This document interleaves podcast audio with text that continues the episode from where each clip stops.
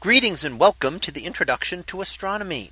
One of the things that I like to do in each of my introductory astronomy classes is to begin the class with the astronomy picture of the day from the NASA website that is apod.nasa.gov apod. And today's picture for May 27th of 2022. Well, it is Titan moon over Saturn. So what do we see here? Well, this is an image of one of the seven large moons in the solar system. And that includes our own moon in the inner solar system and seven large moons, four around Jupiter, one around Saturn and one around Neptune. So this is the large moon of Saturn known as Titan. And this is one that is very interesting in that it is the only moon of any moon with a significant atmosphere and actually has an atmosphere similar to Earth's in terms of density and thickness, uh, slightly different in composition, although it's mostly nitrogen, just like our own atmosphere. Uh, and it but an other thing would be it's also a lot colder being much further away from our sun.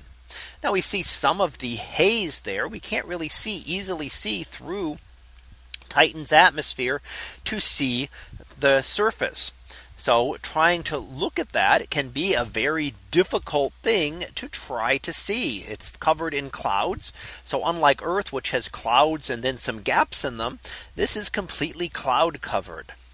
Now, in addition to the atmosphere, Titan is also unique in our solar system in that other than Earth, it is the only object with a liquid on its surface. While other objects have liquids buried deep down below, this one actually has liquid lakes of liquid uh, methane on its surface. So it is the only one and has a really a similar in a way similar to Earth in that it has a cycle of methane in case of evaporation and rain. Now, not again, not water rain. The temperatures are far too cold for that. So we would never have water there, uh, the water would be frozen into rocks of ice because of the extremely cold temperatures. But at those temperatures, methane can be a liquid, and we actually have rivers, lakes, and can have rain of methane from atmospheric clouds in many ways, just as we have with water here on Earth. So it's one of the reasons that Titan is one of those objects in the solar system that we look at as a possibility for having life uh, having life on it. Now, why is that? Well, we think some kind of liquid is needed to be able to encourage the chemical and biological reactions that formed early life here on Earth. So we think that that would be likely on other objects as well. And since this is the only other object in our solar system with a liquid on the surface, it means it's one of those ones that we consider.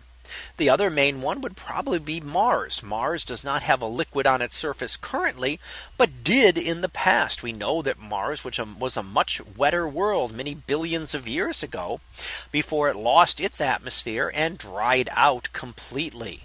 So a couple of things that we look for there. Now hiding behind Titan, we see parts of the planet Saturn.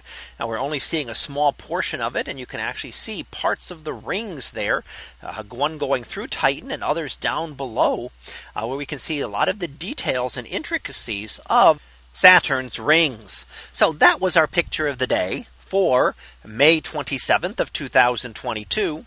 It was titled Titan Moon over Saturn. We'll be back again tomorrow for the next picture. So until then, have a great day, everyone, and I will see you in class.